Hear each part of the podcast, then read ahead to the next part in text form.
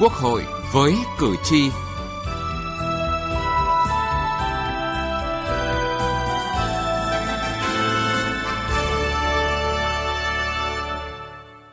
Thưa quý vị và các bạn, qua 16 ngày rưỡi kết hợp giữa họp trực tuyến và họp tập trung đã được tổ chức thành công, kỳ họp thứ hai Quốc hội khóa 15 tiếp tục khẳng định những bước tiến quan trọng trong việc xây dựng một quốc hội chủ động, trí tuệ, đoàn kết, đổi mới và trách nhiệm – một quốc hội ngày càng dân chủ, công khai minh bạch, gắn bó mật thiết với cử tri, nhân dân, đồng thời là hiện thân của khối đại đoàn kết toàn dân tộc. Chương trình Quốc hội với cử tri hôm nay, chúng tôi dành thời lượng để nhìn lại kỳ họp này.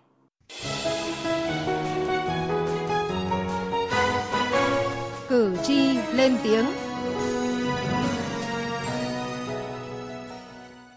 Thưa quý vị và các bạn, kỳ họp thứ hai Quốc hội khóa 15 đã kết thúc thành công tốt đẹp và được cử tri cả nước đánh giá cao.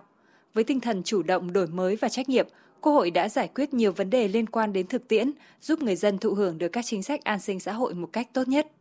Phóng viên Đài Tiếng Nói Việt Nam ghi nhận. Dù kỳ họp phải diễn ra theo hình thức trực tuyến ở đợt 1, nhưng nhiều cử tri cho rằng chất lượng của các phiên họp vẫn không hề kém hiệu quả, thậm chí còn được nâng cao hơn trước – đây cũng là phiên họp trực tuyến đầu tiên đạt được những con số ấn tượng về các ý kiến đóng góp tại hội trường và thảo luận tại tổ đối với mỗi nội dung được xin ý kiến. Ông Nguyễn Anh Liên, nguyên ủy viên Ủy ban Kiểm tra Trung ương cho rằng tinh thần, thái độ của các đại biểu quốc hội nhân dân thấy là lần này cũng tiếp tục thể hiện một cái tinh thần trách nhiệm trước đảng, trước nhân dân, trước cử tri, các cái nội dung chuẩn bị, các cái dự án luật được cử tri theo dõi thì đánh giá là có lý lẽ, xác đáng, xác thực và bám chắc vào các cái định hướng của đảng, chủ tọa điều hành các cái phiên họp. Thì đã tỏ ra là linh hoạt, khoa học. Nhiều lúc nó đã như kích hoạt được cái trí tuệ sáng tạo, cảm hứng của đại biểu quốc hội để đại biểu quốc hội tranh luận, thảo luận, tham gia vào các cái nội dung của kỳ họp. Theo ông Vũ Văn Thọ, một người dân ở Hà Nội, với tinh thần ấy, các dự án luật được thảo luận cho ý kiến tại kỳ họp thứ hai đảm bảo chất lượng, mang hơi thở của cuộc sống. Rất là sáng tạo ở cái chỗ là chuẩn bị từ sớm từ xa các cái nội dung của kỳ họp đã được chuyển đến các đại biểu quốc hội rất là sớm để ta chuẩn bị. Nội dung thứ hai là có những vấn đề phát sinh thì được Ủy ban Thường vụ Quốc hội các đồng chí chúng ta hội thảo và chuyển đến Quốc hội và giải quyết được nhanh.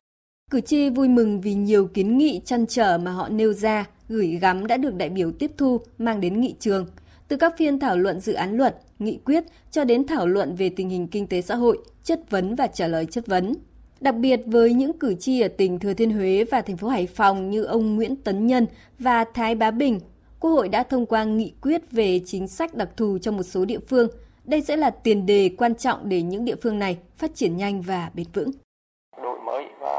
đại biểu đã thảo luận các cái dự thảo luật các cái nghị quyết và trong đó có cái, cái ờ, dự thảo là um, cơ chế đặc thù của tỉnh thừa thiên huế. Thì vừa rồi quốc hội cũng đã bấm nút thông qua cái dự thảo này. Với hải phòng cũng là một trong những tỉnh thành trong top đầu của cả nước thì việc quốc hội đã thông qua cơ chế đặc thù này thành phố sẽ chủ động hơn về mọi mặt trong cái việc kiến thiết mở mang phát triển thành phố cùng với một số thành phố khác phát triển trong lĩnh vực kinh tế cũng như là an sinh xã hội. Cử tri cũng đánh giá cao sự linh hoạt trong cách tổ chức điều hành của chủ tọa kỳ họp cũng như chất lượng của các phiên chất vấn và trả lời chất vấn đã tạo nên một kỳ họp ấn tượng thành công. Từ nghị trường đến cuộc sống. Thưa quý vị và các bạn, diễn ra trong thời điểm đặc biệt khi cả nước trở lại trạng thái bình thường mới sau hơn 4 tháng phải căng mình chống đại dịch COVID-19 Yêu cầu nhất quán được Quốc hội đặt ra là phải rút ngắn tối đa thời gian họp, nhưng vẫn phải bảo đảm chất lượng cao nhất các nội dung trình Quốc hội, đồng thời phải sẵn sàng chủ động trong mọi tình huống, nhất là chủ động thích ứng với diễn biến phức tạp khó lường của dịch bệnh. Chính sự chủ động linh hoạt này đã tạo ra những nét mới điểm nổi bật của kỳ họp thứ hai Quốc hội khóa 15. Phóng viên Thu Huyền có bài về những nét đổi mới này. Cùng với quá trình chuẩn bị hết sức kỹ lưỡng từ sau kỳ họp thứ nhất, tại kỳ họp thứ hai, cả bộ máy của Quốc hội đã làm việc khẩn trương với công suất tối đa, tận dụng mọi quỹ thời gian. Nhờ đó, Quốc hội đã hoàn thành toàn bộ chương trình nghị sự, kịp thời giải quyết những vấn đề cấp bách trước mắt, vừa quyết định nhiều vấn đề quan trọng có tính chiến lược dài hạn của đất nước. Đại biểu Nguyễn Thị Mai Thoa, đoàn đại biểu Quốc hội tỉnh Hải Dương cho rằng trước đây quốc hội không họp chủ nhật chỉ họp thứ bảy thôi thì chúng tôi cũng nhận thấy rằng là đấy là những cái đổi mới cần thiết để ừ, quốc hội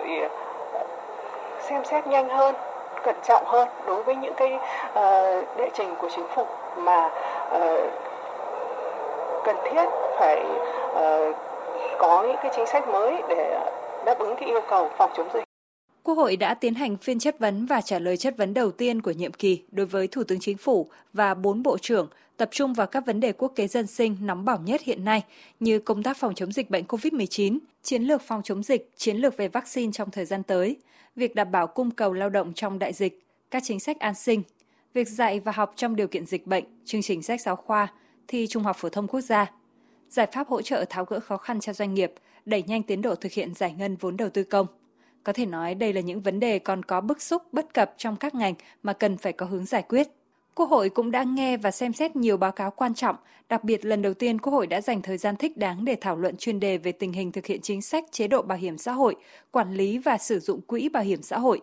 Đại biểu Nguyễn Hải Anh, đoàn đại biểu Quốc hội tỉnh Đồng Tháp rất ấn tượng với nội dung này bởi lẽ qua những ý kiến phát biểu, tôi thấy rằng à, có một nội dung mà tôi đặc biệt tâm đắc, đó là luật bảo hiểm xã hội à, cần sớm được điều chỉnh sửa đổi theo hướng chúng ta sẽ xây dựng một cái thể chế để làm sao có thể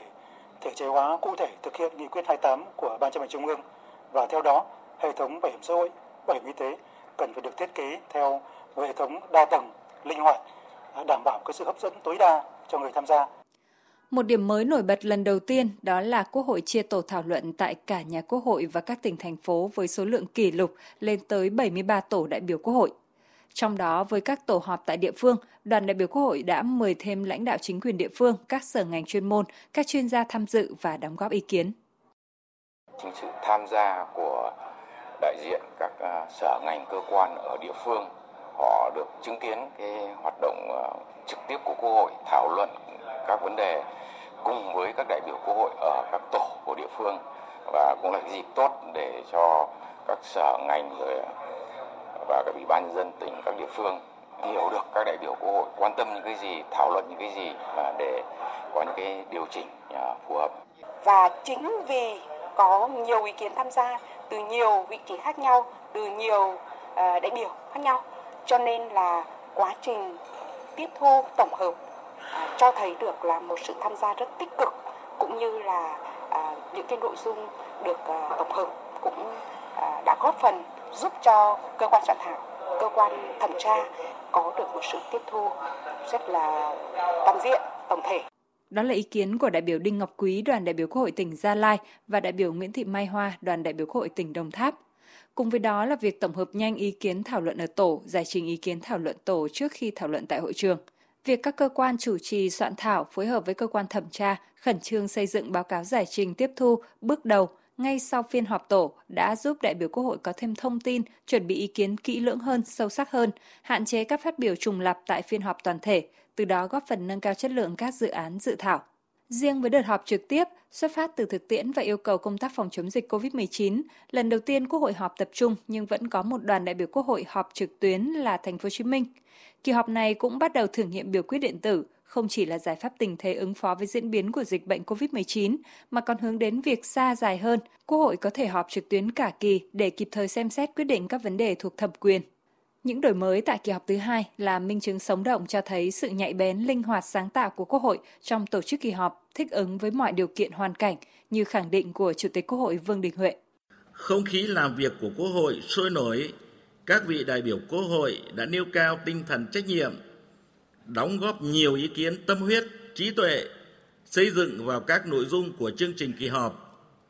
Đã có 2.927 lượt đại biểu Quốc hội phát biểu tại 8 phiên thảo luận tổ và 498 lượt đại biểu Quốc hội thảo luận tại 16 phiên họp toàn thể tại hội trường.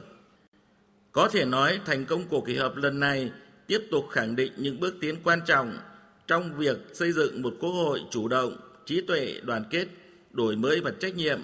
một quốc hội ngày càng gần dân chủ, công khai, minh bạch, gắn bó mật thiết với cử tri, nhân dân, đồng thời là hiện thân của khối đại đoàn kết toàn dân tộc. Thưa quý vị và các bạn, đánh giá sau một kỳ họp với nhiều điểm mới, điều mà các đại biểu kỳ vọng là những quyết sách lớn vừa được Quốc hội thông qua sẽ đi ngay vào cuộc sống. Ghi nhận của phóng viên Thu Thảo. Ấn tượng của đại biểu Quốc hội đối với kỳ họp thứ hai Quốc hội khóa 15 là những vấn đề lớn đã được thảo luận kỹ lưỡng, thận trọng và được thông qua. Quốc hội đã biểu quyết thông qua hai luật, ban hành 12 nghị quyết, trong đó có 11 nghị quyết chuyên đề và nghị quyết chung của kỳ họp, nhằm kịp thời giải quyết những vấn đề cấp bách trước mắt, đồng thời quyết định những vấn đề quan trọng có tính chiến lược dài hạn. Đại biểu Bùi Hoài Sơn, đoàn đại biểu Quốc hội thành phố Hà Nội kỳ vọng Kỳ họp lần này thì chúng ta thông qua khá nhiều các cái nghị quyết và các nghị quyết này đều là các nghị quyết quan trọng cả. Các đại biểu quốc hội và kể cả các cử tri luôn luôn mong muốn rằng là các nghị quyết này sẽ nhanh chóng được triển khai trong thực tiễn, sẽ tạo cái điều kiện để cho các nghị quyết này đi thẳng vào trong cuộc sống, trực tiếp giải quyết những vấn đề của cuộc sống. Những cái nghị quyết khi chúng ta ban hành ấy, là những cái lĩnh vực mà chúng ta ưu tiên muốn nhanh chóng giải quyết sớm trong giai đoạn hiện nay. Chính vì thế nên là cái việc mà triển khai càng sớm, càng nhanh, càng tốt, càng hiệu quả thì sẽ giúp cho công cuộc đổi mới của chúng ta sẽ được thực hiện tốt hơn. Theo đại biểu Phan Đức Hiếu, đoàn đại biểu Quốc hội tỉnh Thái Bình, nghị quyết về kế hoạch phát triển kinh tế xã hội năm 2022 vừa được Quốc hội thông qua là quyết sách quan trọng thúc đẩy phát triển kinh tế xã hội, tạo đòn bẩy giúp các địa phương tiếp tục thực hiện tốt mục tiêu kép vừa phát triển kinh tế vừa phòng chống dịch trong thời gian tới. Tuy nhiên, để phục hồi nền kinh tế sau đại dịch COVID-19, đồng thời hoàn thành những mục tiêu đã đề ra, chính phủ phải quyết tâm, nỗ lực từ khâu tổ chức thực thi, nhất là phải đặt ra những ưu tiên trong phát triển kinh tế. Chính phủ phải có những ưu tiên để hoàn thành. Thì tôi lấy ví dụ như trong cái đầu tư mà làm sao chọn ra những công việc mà nó có cái tính chất lan tỏa, tính chất kép thì giả sử như những lĩnh vực mà ta buộc phải đầu tư ví dụ như y tế rõ ràng là chúng ta phải nâng cao năng lực y tế. Rồi vấn đề về giáo dục chúng ta cũng phải thay đổi cách học. Nâng cao không chỉ những năng lực về giáo viên thay đổi cái cách thức học nâng cao cả những cơ sở vật chất và thậm chí chúng ta phải hướng đến có những cái phòng học trực tuyến có những cái sự tương tác tốt hơn. Có nghĩa là chúng ta lại tạo ra một cái dư địa về đầu tư để tạo ra cái, cái tăng trưởng. Trong khi dịch Covid-19 vẫn còn diễn biến phức tạp, đại biểu Đỗ Thị Lan, đoàn đại biểu Quốc hội tỉnh Quảng Ninh mong rằng chính phủ, các bộ ngành địa phương cần đặc biệt quan tâm đến nhóm chính sách an sinh xã hội. Cần phải xây dựng một cái chương trình phục hồi phát triển kinh tế xã hội, ban hành những cái cơ chế chính sách và hỗ trợ cho doanh nghiệp, cho người lao động, cho các cái đối tượng yếu thế, đối tượng bị ảnh hưởng do dịch Covid-19, hỗ trợ để người lao động đã di cư ở các cái địa bàn phát triển trở về quê thì có những cái biện pháp để làm sao là ban hành những cơ chế chính sách nó mang tính tổng thể toàn diện để hỗ trợ cho người lao động có thể trở lại làm việc để cho các doanh nghiệp trở lại hoạt động không bị đứt gãy các cái chuỗi cung ứng. Chúng tôi cũng rất là hy vọng là sau kỳ họp Quốc hội lần này với những cái nghị quyết đã được ban hành rất sát đúng với thực tiễn và những cái vấn đề mà được đặt ra thảo luận sẽ có những cái kế hoạch để triển khai thực hiện đạt được kết quả tốt nhất. Đối với nghị quyết về cơ chế đặc thù cho 4 tỉnh thành phố là Hải Phòng, Nghệ An, Thanh Hóa, Thừa Thiên Huế, Đại biểu Hà Quốc Trị, đoàn đại biểu Quốc hội tỉnh Khánh Hòa đánh giá đây là quyết định đúng đắn, tạo điều kiện để các địa phương phát triển mạnh hơn. Tuy nhiên, sau khi có cơ chế chính sách đặc thù, cần phải có cơ chế kiểm tra, giám sát từ việc triển khai đến sử dụng nguồn vốn. Việc à, ban hành nghị quyết này là để tạo cái động lực cơ chế chính sách cho các cái địa phương này có cái điều kiện phát triển là hết sức cần thiết. Tuy nhiên đấy, theo tôi bên cạnh cái việc mà ban hành cơ chế thì phải cần tiến hành cái công tác kiểm tra giám sát để xem các cái địa phương đó thực hiện các cái cơ chế đặc thù đó như thế nào? Cái việc sử dụng các cái nguồn vốn đó có đảm bảo hiệu quả, có đúng quy định của pháp luật hay không? Địa phương cũng phải biết là sử dụng các cái nguồn lực này làm sao có hiệu quả, thúc đẩy cái kinh tế địa phương phát triển bền vững.